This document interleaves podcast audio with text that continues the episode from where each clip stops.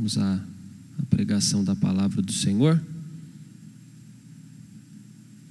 O desafio do pastor Ramsés e meu tem sido tentar pregar um sermão por capítulo. Alguns capítulos são mais extensos, né? Extenso e também com uma história bem, bem definida, bem ampla. Por exemplo, o capítulo 2 é extenso, mas fala da pregação de Pedro no dia de Pentecostes, enfim. Outros capítulos já têm várias histórias dentro de um mesmo capítulo. Esse capítulo de hoje é mais ou menos assim. Eu quero fazer a leitura dele e você, por favor, vá me acompanhando aí, tá bom? Diz assim: Saulo, respirando ainda ameaças e morte contra os discípulos do Senhor, dirigiu-se ao sumo sacerdote e lhe pediu cartas para as sinagogas de Damasco, a fim de que, caso achasse alguns que eram do caminho, tanto homens como mulheres, os levasse presos para Jerusalém. Enquanto seguia pelo caminho, ao aproximar-se de Damasco, subitamente uma luz do céu brilhou ao seu redor. Ele caiu por terra e ouviu uma voz que lhe dizia: Saulo, Saulo, por que você me persegue? Ele perguntou: Quem é o Senhor? E a resposta foi: Eu sou Jesus, a quem você persegue. Mas levante-se e entre na cidade, onde lhe dirão o que você deve fazer. Os homens que viajavam com Saulo pararam emudecidos, ouvindo a voz, mas não vendo ninguém. Então Saulo se levantou do chão e, abrindo os olhos, nada podia ver. E guiando-o pela mão, levaram-no para Damasco. Esteve três dias sem ver, durante os quais nada comeu nem bebeu. Havia em Damasco um discípulo chamado Ananias. O Senhor lhe apareceu numa visão e disse: Ananias. Ao que ele respondeu: Eis-me aqui, Senhor. Então o Senhor lhe disse: Levante-se e vá à rua que se chama Direita, e na casa de Judas procure um homem de Tarso chamado Saulo. Ele está orando e numa visão viu entrar um homem chamado Ananias e impor-lhe as mãos para que recuperasse a vista. Ananias, porém, respondeu: Senhor, de muitos tenho ouvido a respeito desse homem, quanto mal tem feito aos teus santos em Jerusalém. E aqui em Damasco, ele tem autorização dos principais sacerdotes para prender todos os que invocam o teu nome. Mas o Senhor disse a Ananias: Vá porque este é para mim um instrumento escolhido para levar o meu nome diante dos gentios e reis, bem como diante dos olhos, bem como diante dos filhos de Israel. Pois eu mesmo vou mostrar a ele quanto deve sofrer pelo meu nome. Então Ananias foi e entrando na casa, impôs as mãos sobre Saulo dizendo: Saulo, irmão, o Senhor Jesus, que apareceu a você no caminho para cá, me enviou para que você volte a ver e fique cheio do Espírito Santo. Imediatamente caíram dos olhos de Saulo umas coisas parecidas com escamas, e ele voltou a ver. A seguir, levantou-se e foi batizado, e depois de comer, sentiu-se fortalecido. Saulo permaneceu alguns dias com os discípulos em Damasco, e logo nas sinagogas proclamava Jesus, afirmando que ele é o Filho de Deus. Todos que ouviam Saulo estavam atônitos e diziam: Não é este o que exterminava em Jerusalém os que invocavam o nome de Jesus e veio para cá precisamente para prender e levá-los aos principais sacerdotes? Saulo, porém, mais e mais se fortalecia e confundia os judeus que moravam em Damasco, demonstrando que Jesus é o Cristo. Decorridos muitos dias, os judeus resolveram matar Saulo, mas ele ficou sabendo do plano deles Dia e noite guardava também os portões da cidade para o matar. Mas os discípulos de Saulo tomaram-no de noite e, colocando-o num cesto, desceram-no pela muralha. Quando chegou a Jerusalém, Saulo procurou juntar-se aos, aos discípulos de Jesus, porém todos tinham medo dele, não acreditando que ele fosse discípulo. Mas Barnabé, tomando-o consigo, levou-o aos apóstolos, contou-lhes como Saulo tinha visto como Saulo tinha visto o Senhor no caminho e que o Senhor tinha falado com ele. Também contou como em Damasco Saulo tinha pregado ousadamente em nome de Jesus. E Saulo ficou com eles em Jerusalém. entrando e saindo, pregando ousadamente em nome do Senhor. Falava e discutia com os helenistas, mas eles procuravam matá-lo. Quando isto chegou ao conhecimento dos irmãos, levaram Saulo até Cesareia e dali o enviaram para Tarso. Assim, a igreja tinha paz por toda a Judéia, Galiléia e Samaria, edificando-se e caminhando no temor do Senhor e no consolo do Espírito Santo, crescia em número. Durante o sermão eu termino de ler os restantes versículos, os que faltaram, do 32 até o 43. Pastor Ramsés já orou, irmãos? Vamos então à pregação, que o Espírito Santo possa falar conosco. Tem algumas formas da gente olhar para esse texto e tentar estruturá-lo, né? tentar encontrar uma estrutura para ele, na verdade. Porque estruturado ele já está, basta a gente identificar qual é a estrutura. Uma maneira é, é olhando para Paulo, para Saulo, perdão, e para Pedro. Esses 31 versículos aqui, basicamente, entre outras coisas, menciona por várias vezes o nome de Saulo, um homem que era de Tarso e que a gente vai ver um pouquinho da história dele registrada aqui em Atos. A outra forma é do versículo 32 até o 42 olhar a repetição do nome de Pedro. Pedro aparece algumas vezes aqui nesses versículos restantes. Uma outra possibilidade é olhar para os personagens, né? Nós temos Saulo, nós temos Ananias, nós temos é,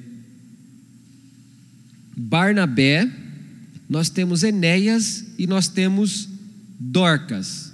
Então a gente tem essas possibilidades. Uma outra possibilidade ainda é olhar para cidades, isso acontece muito em Atos.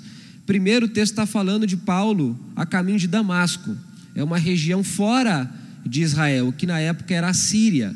Depois o texto fala de Jerusalém, ele vai até Jerusalém. Depois o texto fala de Pedro na região de Jope. Primeiro ele está em Lida e depois ele está em Jope, que é uma cidade maior, e Lida é uma cidadezinha menor, mas está bem próxima de Jope. Eu quero falar, a partir desse texto, pensando no seguinte tema: o poder de Jesus Cristo. Apesar de haver todas essas possibilidades que eu estou tentando mostrar para vocês, eu acredito que falar do que Jesus está fazendo nesse texto é uma possibilidade talvez ainda mais convincente. O poder de Jesus Cristo, primeiro, trans, redime e transforma o seu perseguidor. Isso é bastante claro na primeira parte do capítulo 9, especialmente do versículo 1 até o versículo 19. Olha o que o texto começa dizendo: Saulo, respirando ainda ameaças e morte contra os discípulos do Senhor. Perceba que Senhor aqui começa com S maiúsculo. Geralmente essa, essa expressão tem a ver com Cristo, o Filho de Deus, o Filho encarnado, aquele que veio, que viveu, que morreu, que ressuscitou para nos trazer redenção, perdão, vida eterna, vida transformada. Saulo está respirando ameaças e morte contra os discípulos. Até aqui a gente já viu que a igreja primitiva estava fazendo discípulos para o Senhor. Era primeiro 12 apóstolos, depois a gente tem 120 reunidos no cenáculo, Pedro prega, quase 3 mil pessoas se converte. No capítulo 4 ou 5, o número já é de quase 5 mil pessoas. E agora tem uma perseguição grande é, com a morte de Estevão. Eles vão pelas regiões da Samaria, da Judéia, e outras pessoas vão se convertendo. Até um homem que era etíope, era da Etiópia, era servo da rainha de Candace, a gente viu isso na semana passada. O número de discípulos está crescendo bastante e Saulo está respirando ameaças contra eles. E é interessante a expressão do texto. Ele estava respirando ameaças contra os discípulos. E depois o versículo 2 diz que ele estava indo para Damasco a fim de que achasse alguns que eram do caminho. Essa expressão aparece algumas vezes aqui no livro de Atos. Então a gente percebe que Saulo é um camarada bastante hostil com os cristãos. Ele não é nada amistoso, ele não é nada gentil, mas ele é hostil. Ele quer produzir morte, ameaça, prisão aos cristãos. Ele pede autorização para os seus superiores para que fosse a Damasco, para que trouxesse de Damasco para Jerusalém algumas pessoas que servissem a Jesus Cristo. Ele vai explicar isso algumas vezes nas suas pregações, nos capítulos posteriores de Atos, mas através de Gálatas e Filipenses, a gente sabe um pouco desse homem. Ele era um judeu, educado aos pés de Gamaliel, da tribo de Benjamim, um rabino extremamente capacitado, inteligente, estudado, tinha uma posição destacada dentro do judaísmo, tinha seguidores. É esse camarada. Só que de repente ele foi surpreendido enquanto ele estava na sua missão de produzir sofrimento para os cristãos. Olha o que diz o versículo 3: Enquanto seguia pelo caminho, ao aproximar-se de Damasco, subitamente. Há outras expressão, expressões que aparecem nesse texto, mas todas elas é, revelam uma surpresa, uma coisa que aconteceu de repente, pegando Paulo desprevenido. Uma luz brilhou do céu ao seu redor, ele caiu por terra. E uma voz lhe disse: Saulo, Saulo, por que você me persegue? E Saulo então diz o quê? Quem é o Senhor? Se você notar, Senhor aí não começa com letra maiúscula. Paulo está usando uma expressão que se, usa, que se usa até hoje para falar com outras pessoas. Uma expressão que denota respeito, mas necessariamente não denota submissão. Qual foi a resposta? Eu sou Jesus a quem você persegue. É por isso que eu estou dizendo que o texto fala muito do poder de Jesus Cristo. A expressão Jesus Cristo, a expressão Senhor com letra maiúscula, aparece algumas vezes aqui no capítulo 9.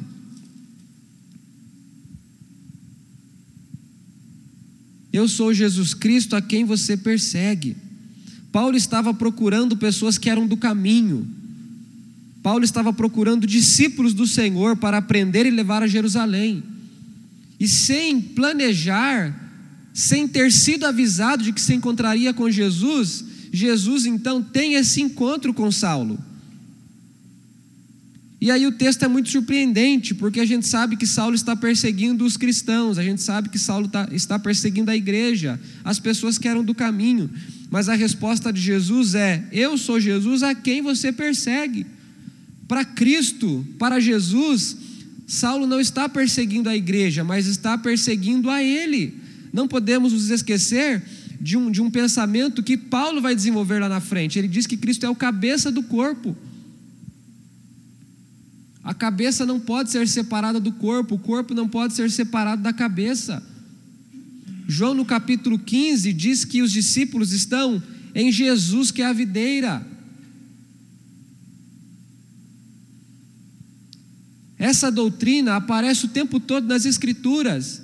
O que é a igreja? A igreja, além de ser um grupo de pessoas que servem a Jesus, a igreja, ela está numa união com Cristo, ela está unida a Cristo, ela está presa a Cristo, mas não no sentido negativo, mas num sentido extremamente positivo. Ela depende de Jesus, a sua existência está em Jesus. Aquilo que se faz com a igreja é aquilo que se faz com o próprio Cristo.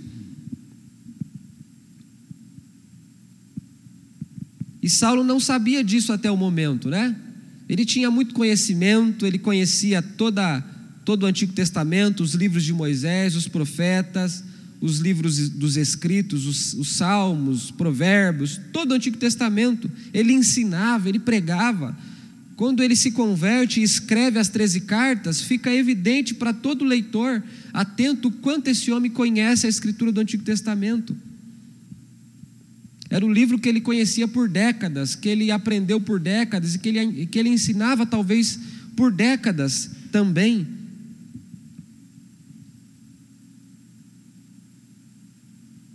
Jesus aparece aqui dando ordens para Saulo.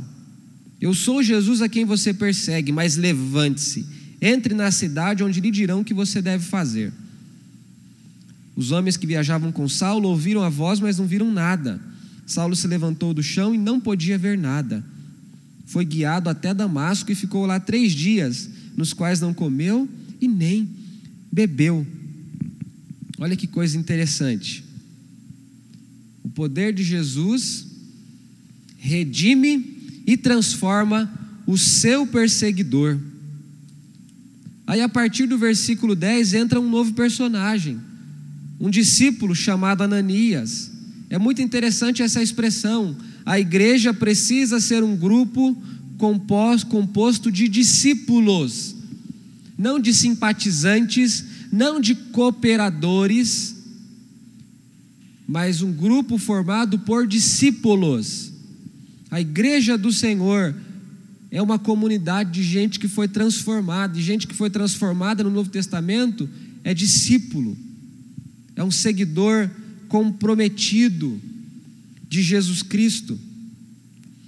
O Senhor já tinha aparecido, aparecido não, já tinha falado com Saulo.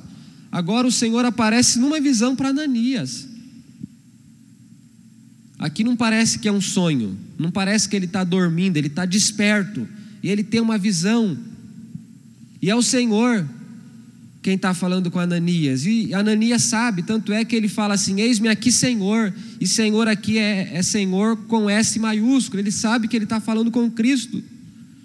E mais uma vez o Senhor dá ordens para Ananias, assim como tinha dado para Saulo. Levante-se, vá até a rua direita, na casa de Judas, procure por um homem de Tarso chamado Saulo.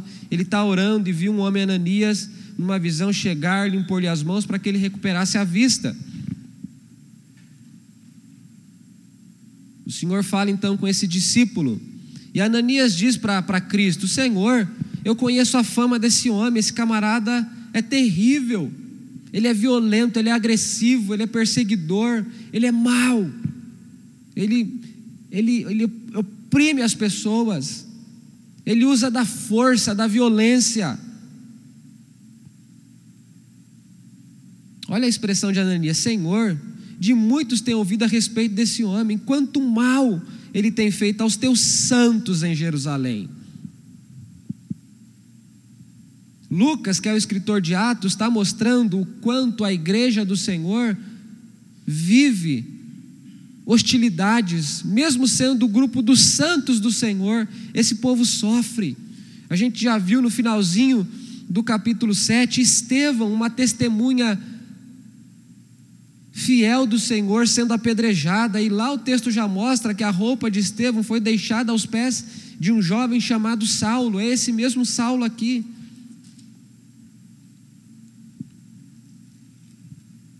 Ananias então diz para o Senhor: Senhor, a fama desse homem é grande, é, ele não fez maldade uma vez só, não, ele fez muitos males, muita maldade.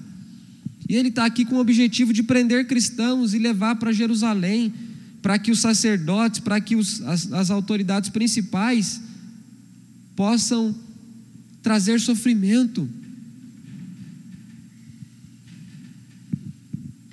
É interessante esse texto. O quanto Ananias diz para Deus aquilo que ele aquilo que ele avaliava da situação. Só que ele tem uma visão limitada porque ele é ser humano. Eu vou ser bem redundante aqui, mas é para redundância comunicar o que eu quero dizer mesmo. Ananias só conseguia ver aquilo que ele conseguia ver. Ele não pode ver além. O que ele via é um homem que trazia sofrimento para os cristãos. E o que ele diz é isso, Senhor, esse homem não é, não é coisa boa, não. Ele, a, a raça dele é meio complicada, é difícil. Aí o Senhor que está para além do olhar de Ananias, diz o que, que ele está vendo, o que, que ele está fazendo, como é que ele está agindo, quais são os seus planos, seus propósitos. Versículo 15: Vá, mais uma vez é uma ordem. Cristo não deu opção para Paulo, para Saulo, não deu opção inicial para Ananias e nem está dando agora. Vá, porque este, este quem? Saulo, este quem você está falando, é para mim um instrumento escolhido para levar meu nome diante dos gentios e reis bem como diante dos filhos de Israel. Opa, vamos nos lembrar de Atos 1:8? Vocês vão receber poder para serem minhas testemunhas, tanto em Jerusalém como na Judéia, Samaria e até os confins da terra. quem é que ficava nos confins da terra? Ou judeus dispersos ou gentios. O poder de Jesus redime e transforma o seu perseguidor.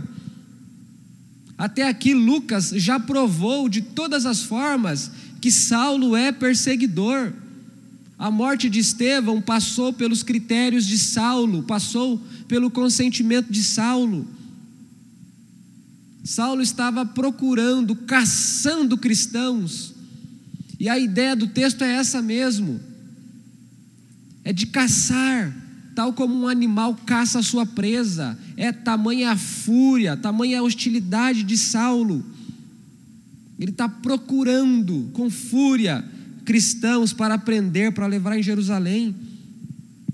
E Saulo não sabe ainda do seu futuro, porque o Senhor disse para ele assim: ó, vá, perdão, capítulo 9, versículo 6: levante-se, entre na cidade, onde lhe dirão que você deve fazer. Jesus não esclareceu para Saulo o que aconteceria com ele, só disse: entre na cidade e lá você vai saber do restante das coisas. Ananias sabe, mas até aqui na, na, ordem cronológica do tempo, da época, Saulo não sabia o que estava acontecendo, só quando ele chega, mas os fatos são simultâneos.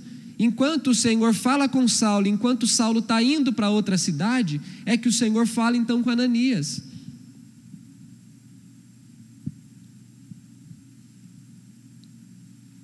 Saulo já está hospedado na casa de, de Judas, e o Senhor então revela aquilo que ele tem para Saulo. Ele vai ser um instrumento meu. Versículo 17. Ainda no 16. Saulo ele foi um instrumento de sofrimento para os cristãos.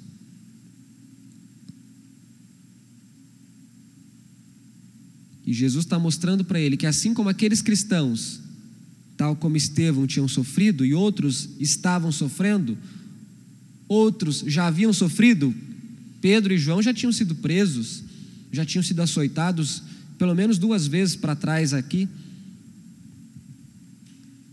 Jesus está dizendo para Ananias: com Saulo não vai ser diferente, ele também vai enfrentar sofrimentos. A segunda carta aos Coríntios deixa bastante claro, irmãos, Paulo fala dos seus sofrimentos, ele, ele dedica um capítulo para falar do seu apostolado e do seu sofrimento. Olha o versículo 17: Então Ananias foi e entrando na casa impôs as mãos sobre Saulo, dizendo: O que que Ananias tinha falado de Saulo até aqui? Senhor, esse camarada é perigoso, ele é terrível. Olha como Ananias trata Saulo agora: Saulo, irmão. O coração de Ananias se dobrou, se rendeu, a Cristo, as ordens de Cristo. Saulo, irmão, o Senhor Jesus foi que apareceu para você no caminho. Você chamou ele de Senhor com S minúsculo, né? Estou usando aqui uma expressão que não está no texto, mas ele é Senhor com S maiúsculo, Saulo. É Jesus Cristo que apareceu para você. Não foi um senhor qualquer, não foi um homem mais velho que você, que você aprendeu que tem que ser chamado de senhor, não. É Cristo, é Senhor, é o Senhor Cristo, é Jesus. Ele apareceu para você no caminho.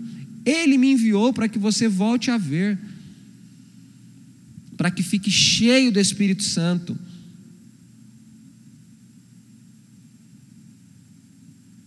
Saulo estava três dias sem comer sem beber e sem ver. E agora o texto diz que escamas, algo como que escamas. Na verdade foram escamas, né? Tem uma outra tradução que diz: caíram dos seus olhos, ele voltou a ver. Foi batizado, depois de comer, sentiu-se fortalecido. Ele estava fraco já, sem, sem se alimentar. O texto não diz aqui o que, que passa na mente desse camarada nesses três dias, né? Mas a gente olha para o restante da história dele, a gente consegue ver algumas coisas. Ele, por exemplo, diz que fez muita coisa na ignorância. Que o Senhor não leva em conta os tempos da ignorância. aquilo que acontece no plano real aponta também para uma realidade que é real, mas que não é visível. Ele tinha escamas espirituais, usando uma expressão para comunicar a ideia. Ele não enxergava, irmãos, ele olhava para Cristo, ele ouvia os discípulos, os cristãos, as pessoas do caminho falando de Cristo, mas ele não entendia que, que o Messias era aquele homem de quem as pessoas testemunhavam e por quem as pessoas sofriam. Ele estava cego para essa verdade tão fundamental. Ele precisava do Espírito Santo para ser a testemunha escolhida para levar o nome de Cristo perante gentios, reis, como Cristo diz para Ananias. Porque a condição fundamental para dar testemunho em Atos é ser cheio do Espírito Santo. E o texto diz então que ele recebe o Espírito Santo. Esse foi o propósito da ida de Ananias.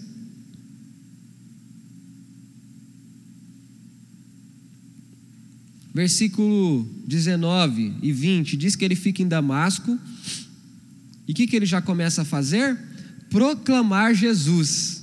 Antes ele perseguia Jesus, perseguia as pessoas do caminho, perseguia os discípulos. Agora ele proclama Jesus, afirmando que ele é o Filho de Deus.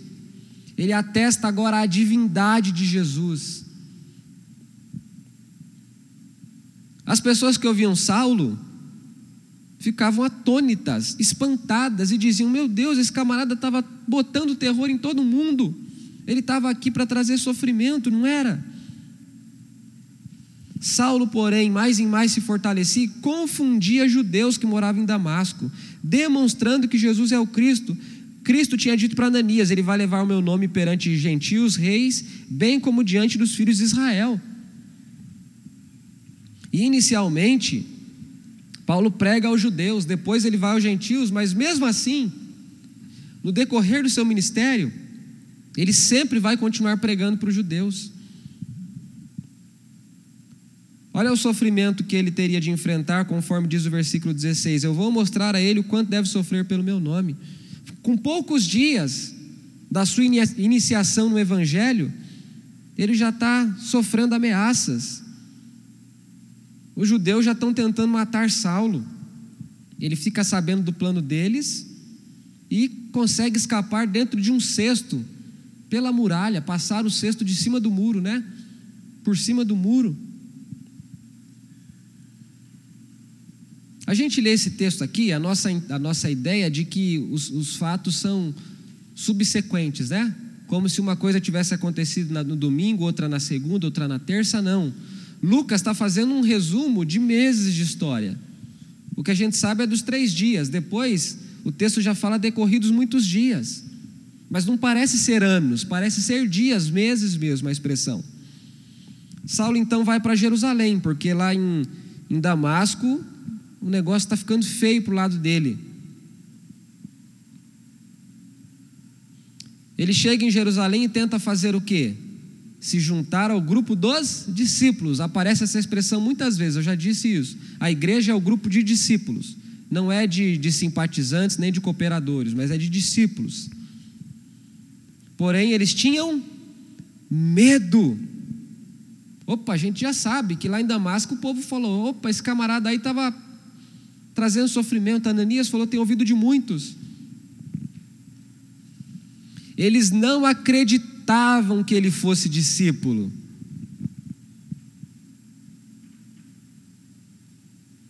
Ficaram surpresos, esse camarada mudou demais, foi de repente. Será que ele não está tramando alguma coisa? Será que ele não está agindo com, com trairagem? Será que é mais uma artimanha dele? Será que ele quer se infiltrar no nosso meio e então nos trazer sofrimento? Deixa eu fazer uma uma, uma pergunta a vocês. A gente conhece o restante da história de Saulo, a vida que ele teve no Evangelho e o quanto ele foi um instrumento de Deus, conforme Deus disse a Ananias. E da mesma forma que eu disse que Ananias só podia ver o que ele via, a igreja também só podia ver o que ela via. Ela estava com medo, os discípulos tinham medo. Eles fecharam a porta para Saulo, para esse cristão tão maduro que se tornou depois, tão trabalhador, um pastor de almas, um missionário, um evangelista, um mestre, um apóstolo, um homem por quem, através de quem Deus realiza curas, milagres, sinais. Olha que coisa, irmãos. Veja como a nossa visão muitas vezes é equivocada. Muitas vezes a gente não consegue reconhecer a obra do Senhor na vida das pessoas. é, Jonas passa por isso, o livro de Jonas. Ele não queria reconhecer que Deus poderia mostrar misericórdia e graça aos ninivitas. Aqui os cristãos, a igreja, os discípulos, ou parte desses discípulos, parte da igreja, estavam relutando para inserir, para acolher, para abraçar Saulo, um homem que já proclamava com ousadia, que pregava nas sinagogas que Jesus é o Cristo.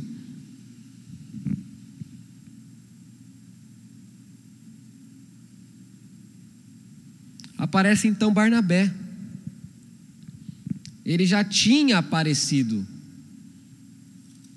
Um levita, natural de Chipre, finalzinho do capítulo 4 fala dele. Um homem bom, cheio do Espírito Santo, generoso, um cristão gentil, ele era de Chipre. Chipre é uma ilha, ali da região da Ásia Menor, o mundo da época. Hoje faz parte ali da, da Europa, um dos países ali da Europa. Um cristão abençoado, temente ao Senhor,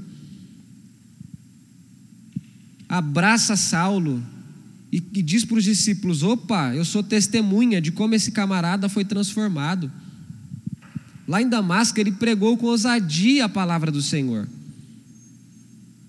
A igreja os discípulos têm estima por Barnabé, eles confiam em Barnabé, eles conhecem a integridade de Barnabé, a vida de Barnabé. Então, as palavras de Barnabé são dignas de serem cridas, aceitas. E o texto diz no versículo 28: Saulo ficou com eles em Jerusalém, entrando e saindo, pregando ousadamente a palavra do Senhor. Não se esqueça, era para ele ser cheio do Espírito Santo. O enchimento do Espírito Santo tem a ver com a proclamação, tem a ver com o testemunho. Não é algo que a gente recebe para ficar recluso em nós. O Espírito Santo não é algo, o Espírito Santo é uma pessoa. Ele capacita para proclamar, para testemunhar. E mais uma vez, os helenistas queriam matar Paulo. Olha aqui, lá em Damasco ele sofreu ameaças de morte, em Jerusalém ele sofre ameaças de morte. Tanto é que a igreja o envia para Cesareia e depois para Tarso. Aonde ele vai, ele sofre oposição, a mesma oposição que um dia ele realizou. E aí tem um versículo interessante, capítulo, versículo 31. Assim a igreja tinha paz por toda a Judéia, Galiléia e Samaria, edificando-se, caminhando no temor do Senhor e no consolo do Espírito Santo crescia em número. Aqui Lucas faz uma síntese do que acontece no momento. Entre a conversão de Saulo, entre a dificuldade para abraçar Saulo, entre o, entre o acolhimento que Saulo recebe, o que acontece? A igreja tem paz. Paz por quê, irmãos? Será que é paz porque o perseguidor agora se converteu? Será que é paz porque a igreja está fazendo aquilo que Jesus disse que era para ser feito, que está registrado no versículo 8 do capítulo 1? Acredito que pelas duas coisas. A igreja está testemunhando na Judéia, na Galiléia, na Samaria e indo para os confins da terra. Com Filipe e o eunuco no capítulo 8, com, com Paulo indo para Tarso, para Cesareia. A igreja está indo cada vez mais distante de Jerusalém. Cada vez ela está ficando mais, mais distante da, de Israel e indo aos, às demais pessoas. O que, que esse texto mostra, irmãos? O quanto Cristo é poderoso para transformar, para redimir e transformar o seu perseguidor que, que isso ensina para nós? O poder que Cristo tem para mudar as pessoas e torná-las instrumentos do seu evangelho, da sua salvação, da sua graça, da sua misericórdia. É assim com você, é assim comigo, é assim com todos nós, é assim com as pessoas que estão fora do evangelho ainda. O que, que nós precisamos? É esconder aquilo que a gente pensa? Não. É expressar o que a gente pensa, mas submeter aquilo que a gente pensa àquilo que o Senhor ordena. O que, que, que, que o Senhor quer dizer com isso, pastor? Ananias deu suas justificativas para Cristo. Senhor, ele é perigoso. Mas Jesus falou: Ananias, tudo bem, ele é perigoso, mas ele vai deixar de ser. E Ananias se submete. A igreja reluta, mas Barnabé, discernindo a conversão de Saulo, diz: ele se converteu, gente. Vocês estão jogando fora uma, uma pessoa preciosa, um instrumento de Deus. A igreja se submete. O que nós precisamos não é deixar de pensar, não é deixar de falar, não é nada disso. O que nós precisamos é submeter a nossa forma de ação àquilo que o Senhor nos orienta e nos diz. E o que, que o Senhor nos diz? Que Ele tem poder para transformar qualquer pessoa, para alcançar e redimir qualquer pessoa. Paulo vai dizer, se eu não estiver enganado, em Filipenses: Eu sou o pior dos pecadores, o mais miserável. Por que, que esse homem teve tanto afinco para pregar o Evangelho? Porque se o Evangelho alcançou o coração dele, podia alcançar qualquer outra pessoa. Ele sabia do mal que ele causou à igreja. Você já imaginou o que é, o que é que esse camarada relembrar depois do que ele tinha feito? O que é uma mente cristã se lembrar do que essa mesma mente fez quando não era cristã? Imagine Paulo se lembrando da perseguição, do sofrimento, de tudo que ele havia feito, sendo agora convertido, transformado, agora passando por perseguição, por sofrimento, por açoites. O livro de Atos mostra o poder de Jesus Cristo para alcançar o pecador para transformar o coração do pecador. Cristo opera aonde ninguém pode operar. Cristo redime o coração. Cristo transforma a mente. Cristo age na vontade, transforma a vontade do homem. Ninguém tinha coragem de domar uma fera como essa. Ninguém tinha capacidade. E ele não foi domado, ele foi transformado por Cristo. Ele foi regenerado, ele nasceu de novo. Escamas caíram dos seus olhos. Nós, como igreja do Senhor, se não ouvirmos a direção dele, a gente corre o perigo de fechar a porta para as pessoas que estão batendo nela. Precisamos ouvir, sobretudo, a voz do Senhor. O poder de Jesus Cristo redime e transforma o seu perseguidor. Depois faz o que? Cura Enéas. Versículo 32: Passando Pedro por toda parte, foi também visitar os santos que moravam em Lida. Encontrou ali certo homem chamado Enéas, que havia oito anos jazia de cama, pois era paralítico. Pedro lhe disse: Enéas, Jesus Cristo cura você, levante-se e arrume a sua cama. Ele imediatamente se levantou, todos os habitantes de Lida e da região de Saron viram Enéas e se converteram ao Senhor. São só três versículos aqui, quatro versículos, mas a parte central do texto é: Jesus Cristo cura você.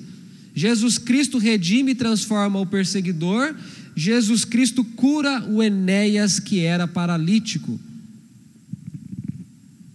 Não se esqueça de que Lucas, o, o escritor de Atos, ele é um médico.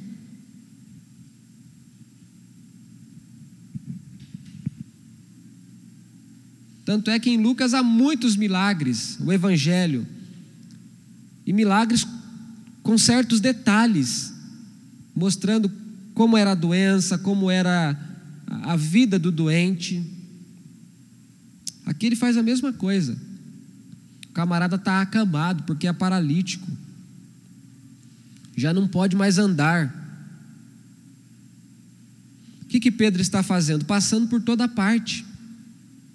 Fazendo o que, irmãos? Aquilo que diz Atos 6,5: Nós nos consagraremos à oração e ao ministério da palavra.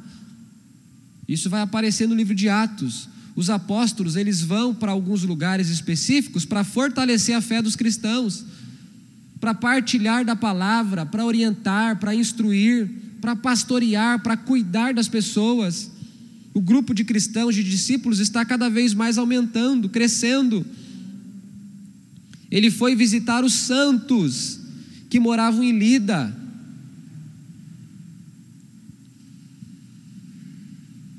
O discípulo é um santo.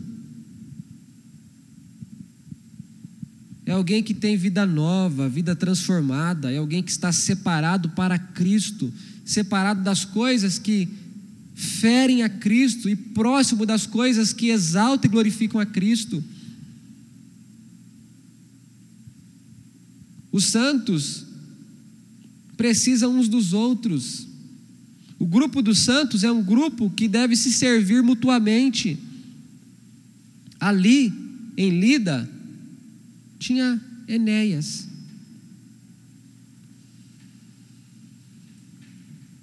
Pedro então lhe disse: Jesus Cristo cura você. No capítulo 3, um homem que vivia à porta da, do templo chamado Formosa já tinha sido curado. Eu não tenho pra, prata nem ouro, mas o que eu tenho eu te dou. Em nome de Jesus Cristo, levanta e anda. Aqui é a mesma coisa. Esse homem estava há oito anos acamado, irmãos.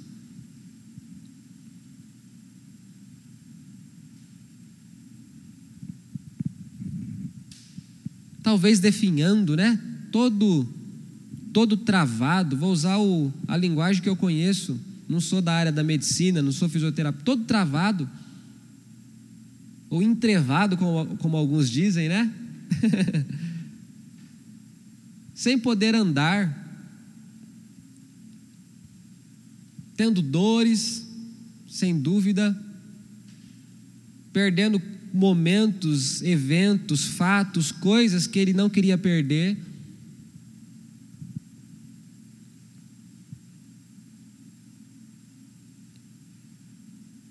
E o texto diz que imediatamente ele se levantou. Isso acontece com frequência nos evangelhos. Pessoas estão doentes há dias, há anos, há meses, e com um toque de Jesus, hemorragia se estanca, com, com uma mão estendida, tornozelos se firmam, paralíticos de oito anos, quando são é, quando se invoca sobre eles a cura que Jesus pode dar, eles se levantam imediatamente. E Pedro ainda falou: arrume sua cama, Levante. O homem se levantou. Aí o texto diz: Todos os habitantes de Lida e da região de Saron viram Enéas e se converteram ao Senhor. Perceba, Pedro está tá em Lida para visitar os santos, mas não significa que toda a cidade de Lida é uma cidade convertida, transformada, não. Tem gente ali que ainda está presa no pecado, distante do Senhor. E com essa cura, com esse milagre maravilhoso, o texto diz que muitos, perdão, todos os habitantes de Lida e da região de Saron viram Enéas e se converteram ao Senhor. Isso tem sido dito aqui com frequência, por vários irmãos que têm pregado aqui. Os milagres, eles visam levar as pessoas a Cristo. Os milagres promovem bem-estar, irmãos. Nós não podemos negar essa realidade, sim. Quando Cristo realiza um milagre no sentido de devolver saúde, ele devolve bem-estar para a pessoa, ele, ele reinsere a pessoa na vida novamente. Esse camarada que ficava dentro de casa há oito anos deitado, agora ele pode ir para a rua, agora ele pode fazer as coisas dele. Ele foi reinserido, reintegrado. É isso que aconteceu com a mulher do fluxo de sangue, é isso que acontece com o homem do capítulo 3 de Atos, é isso que acontece com o cego de Jericó, é isso que acontece com as pessoas que recebem cura nos evangelhos. Elas, elas voltam para a vida normal. E normal aqui eu estou falando daquilo que todo mundo desfruta, né? A, a capacidade de ir e vir, essa liberdade. Os milagres sim promovem bem-estar. Mas sempre que a gente olha para um, para um registro bíblico, falando de um milagre, o bem-estar não é a última coisa que é dita, é sempre essa expressão aqui: muitos que viram, creram, muitos que viram, se converteram. Essa é a finalidade maior ainda. É abençoar a pessoa que antes estava prostrada? Sim, mas é abençoar a pessoa que antes estava prostrada, mas abençoar as pessoas que estão ao redor da pessoa que agora não está mais prostrada. Na nossa visão limitada, a gente acha que os milagres do Senhor beneficiam apenas a nós, melhoram apenas a nossa vida. Sim, é verdade, mas não é a finalidade última. A visão do Senhor não é limitada como a minha, como a sua, como a nossa visão. Os milagres são sinais do reino, são vislumbres, são flashes de uma realidade que um dia vai ser eterna. Não haverá doença, não haverá dor, não haverá sofrimento, não haverá angústia, não haverá pecado no céu, na eternidade, no novo céu, na nova terra. É uma vida nova para sempre. Os milagres são sinais pequenos dessa realidade que é futura e que no futuro será permanente. Enéas foi curado da sua paralisia, mas ele adoeceu depois. Ele morreu depois, ou, ou, doente, ou de morte natural, não sei como, mas ele ainda lidou com os efeitos da queda do pecado na sua vida. Portanto, essa cura específica aqui não significou que ele foi curado de todas as demais mazelas que ele tinha. Ele deve ter ficado gripado, se tivesse dengue na época, ele pode ter pegado dengue. Passou por coisas que todo mundo passava. Mas da paralisia ele foi curado, ele foi transformado daquela realidade. É um sinal pequeno de uma realidade maior. Nós não podemos tornar o pequeno no maior.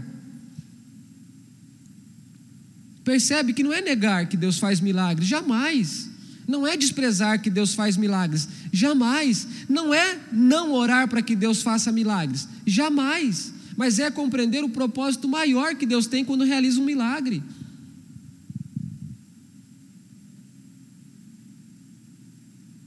Muitos se converteram ao Senhor depois daquela cura. Olha que coisa maravilhosa, irmãos.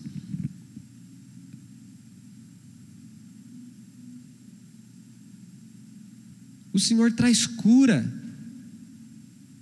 Isso para nós tem um, um significado muito maravilhoso. O Senhor pode trazer cura para nós, para mim, para você. Ele pode. Ele não apenas pode, mas ele traz, ele faz isso muitas vezes. O Senhor se importa com a condição, sim, da nossa vida.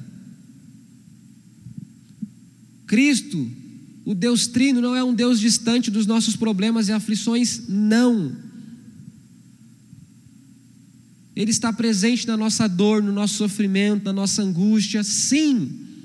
Ele pode transformar, modificar essas realidades difíceis, sim. Mas com qual perspectiva nós precisamos compreender essas coisas que Deus faz e pode fazer na nossa vida? Com a perspectiva do testemunho não estou entendendo, pastor. O texto mostra que a condição de Enéas era uma condição que as pessoas da cidade conheciam. Fica claro isso no texto. Enéas não era um doente é, trancafiado dentro de um quarto e ninguém sabia da vida dele. Não, pelo que, pelo que o texto mostra, as pessoas sabiam da realidade de Enéas. Não sabemos se foi um acidente público em que todo mundo viu que o camarada saudável se tornou paralítico, a gente não sabe, não tem como ficar levantando possibilidades. Mas o texto deixa evidente que o seu estado era conhecido pelos seus vizinhos. Tanto é que quando o estado é transformado, os vizinhos se convertem. O texto então nos faz entender que as ações milagrosas do Senhor ao nosso favor, quando nos alcançam, deve nos fazer tornar essas ações conhecidas às pessoas.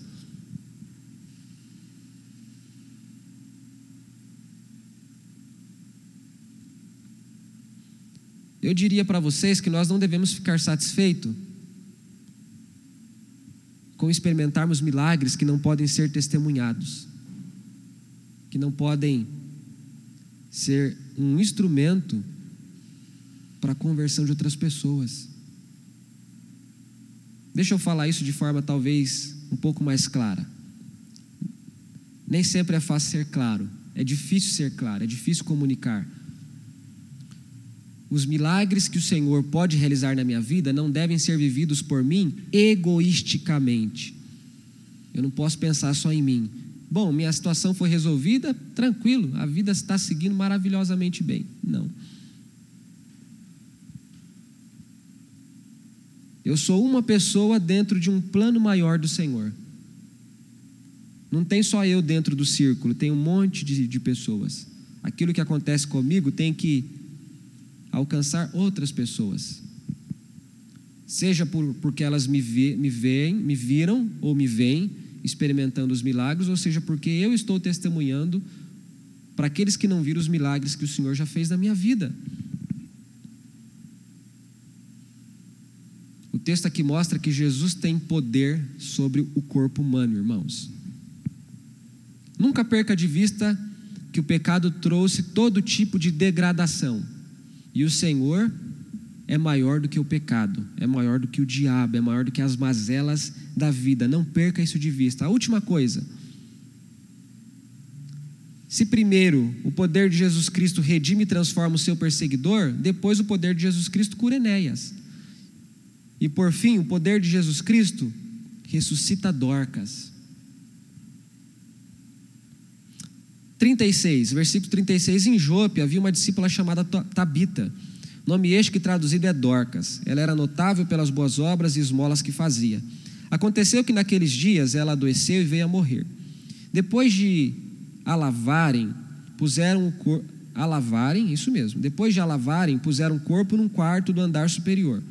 Como Lida ficava perto de Jope, os discípulos, ouvindo que Pedro estava ali, enviaram-lhe dois homens com o seguinte pedido: Não se demore em vir até nós.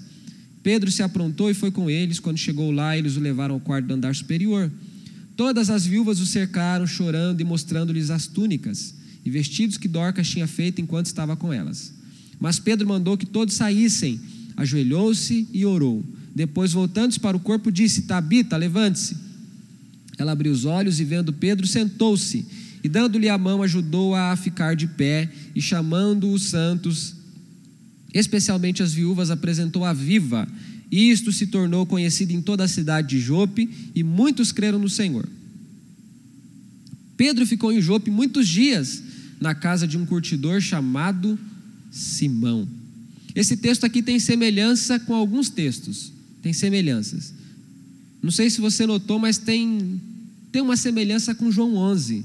Lázaro está doente, mandam chamar Jesus, dizem para ele não se demorar. Parece um pouquinho com aquele texto. Depois, a segunda parte, quando Pedro chega, parece um pouquinho com aqueles testemunhos de Elias e Eliseu, daquelas ressurreições que foram realizadas por Elias e Eliseu, registrada lá em Reis, segundo Reis, salvo engano.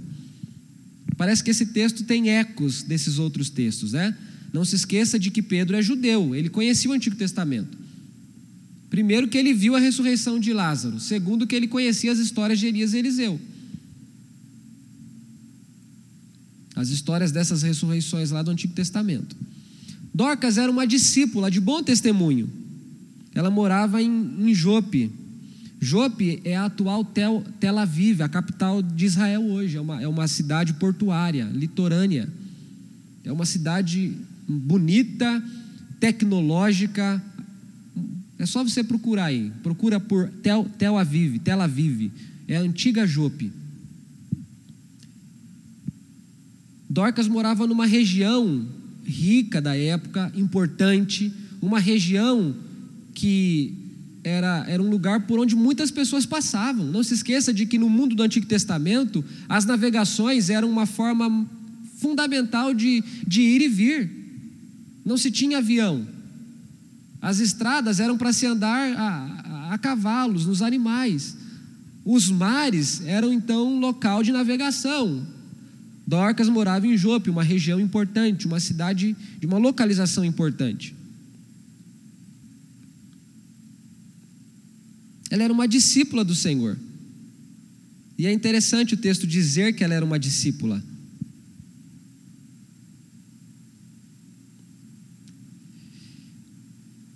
Essa discípula era notável pelas boas obras. Isso nos lembra o, o apóstolo Tiago, quando escreve a sua, a sua carta.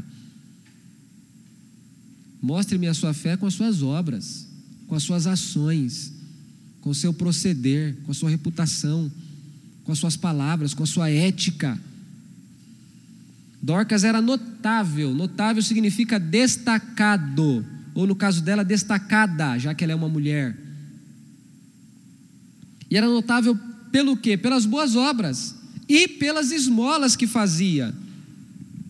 Era generosa, partilhava, dividia, compartilhava o que tinha com pessoas necessitadas, carentes. Naqueles dias ela adoeceu e morreu.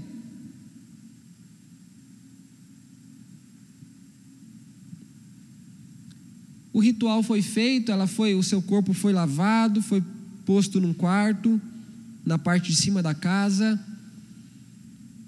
Pedro está em Lida, e Lida ficava perto de Jope. Os discípulos, então, ouvindo que Pedro estava, estavam ali, enviaram-lhe dois homens. Eles têm expectativa de que Dorcas possa ser ressuscitada. Ela já tinha, já tinha morrido. Tem um texto lá para trás, eu esqueci de anotar aqui na, na no meu esboço, mas fala que as pessoas é, procuravam Pedro, ficavam perto da sombra dele, tocavam nele, para que acontecesse curas, milagres, porque tamanho era, era, era o prodígio que Deus realizava através de Pedro. O dom da cura. Isso aconteceu com, com Estevão também, vai acontecer com Saulo lá na frente. Pedro chegou, ele não se, não se demorou, né? Pedro se aprontou e foi com eles. Chegou lá, viu que as viúvas o cercavam, todo mundo chorando, a mulher era amada, né? Era muito amada. Dava para ver as túnicas, os vestidos que Dorcas fazia. Dorcas era uma mulher, uma costureira.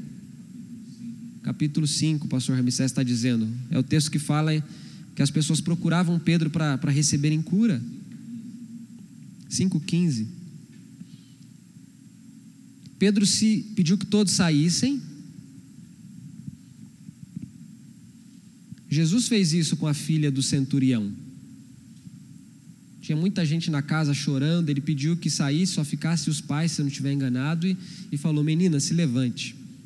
É muito semelhante, irmãos. Pedro ora Pedro ora por quê? Para quê? Que oração Pedro fez? Lucas não diz para a gente. Mas pelo contexto da Escritura, ele deve ter orado pedindo misericórdia, falando: Senhor, faça um milagre. Eu já fui chamado aqui. Assim como lá em Lida, as pessoas creram no Senhor, pessoas aqui podem crer no Senhor. O conteúdo da oração é desconhecido de nós, efetivamente no texto. Mas o contexto maior das Escrituras nos sugere o que é que se ora num momento como esse. E então, voltando-se para o corpo, a expressão de Lucas aqui é, é voltando-se para, para, para o defunto, para o cadáver. Essa é a ideia, irmãos. Disse: Tabita, levante-se. É engraçado isso, né?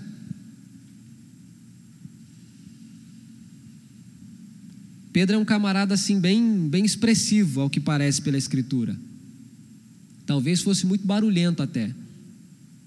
Sempre pronto a falar, tomava frente. Isso é bem evidente nos evangelhos e aqui em Atos. Mas Pedro simplesmente diz: Tabita, levante-se. Ele não precisou esbravejar mais nada porque não era o tom da voz dele, não era a intensidade da voz dele, não era nada disso que poderia, que poderia produzir alguma coisa, era em que ele estava firmado. E o texto diz que ela abriu os olhos vendo Pedro se sentou. A mulher estava morta, irmãos. Ele lhe deu a mão, ajudou a ficar de pé. E chamando os santos, especialmente as viúvas, apresentou a viva isto se tornou conhecido em toda a cidade de Jope, em toda, uma cidade importante, de onde vinha gente do mundo todo pelos navios e voltavam para o mundo todo pelos navios. E muitos creram no Senhor. Se a cura de Enéas resultou em conversão, a ressurreição de Dorcas resultou no quê? Em muitos terem crido no Senhor. O texto mostra que o Senhor traz vida. O Senhor traz vida. A vida está no Senhor. Ele tem vida para para vencer a morte. Nós um dia experimentaremos de uma ressurreição assim. Essa é a nossa esperança. A Bíblia é muito clara com relação a isso. Um dia Cristo vai reunir todas as pessoas que creram em seu nome. João diz que os, o mar devolverá os seus mortos. Não importa a maneira como as pessoas se foram, morreram, não importa. Elas serão trazidas e transformadas, ressuscitadas. Todas as ressurreições das Escrituras, irmãos, apontam para isso, mostram, falam disso. O poder de Jesus, então, é um poder, inclusive, sobre a morte. É o poder para ressuscitar, para devolver a vida. E quando ele faz isso, é para que pessoas também possam crer. Porque quem é que vai olhar para um evento desse e não pode ser tocado pelo Espírito Santo? Quem é que pode devolver a vida? Foi Pedro? Não. Como é que o senhor sabe que foi Jesus Cristo, pastor? Porque só pode ter sido Jesus Cristo, é o Senhor. É esse Senhor em quem as pessoas creram. Pedro não teve postura diferente da que ele teve com Enéas. Ele sabia que Jesus podia curar Enéas, ele tinha certeza que só Jesus poderia ressuscitar Dorcas. Não tem como fugir disso. O poder de Jesus Cristo trans, redime e transforma o seu perseguidor, cura Enéas e ressuscita Dorcas. O poder de Jesus Cristo, irmãos, não se presta a nos promover bem-estar. O poder de Jesus Cristo se presta a glorificar o nome dele. Que o Senhor possa fortalecer você, que você possa crer no poder de Jesus Cristo, que você possa crer no Senhor, que você possa crer e compreender o que, que o Senhor pretende quando Ele faz o que Ele faz. Qual é a mensagem que Ele está nos dando através das suas ações, dos seus milagres, das suas curas? É fortalecer a nossa fé, é mostrar para nós o poder que Ele tem, mas é mostrar para o pecador quem Ele é, para que o pecador possa se render e ser transformado. Deus abençoe vocês.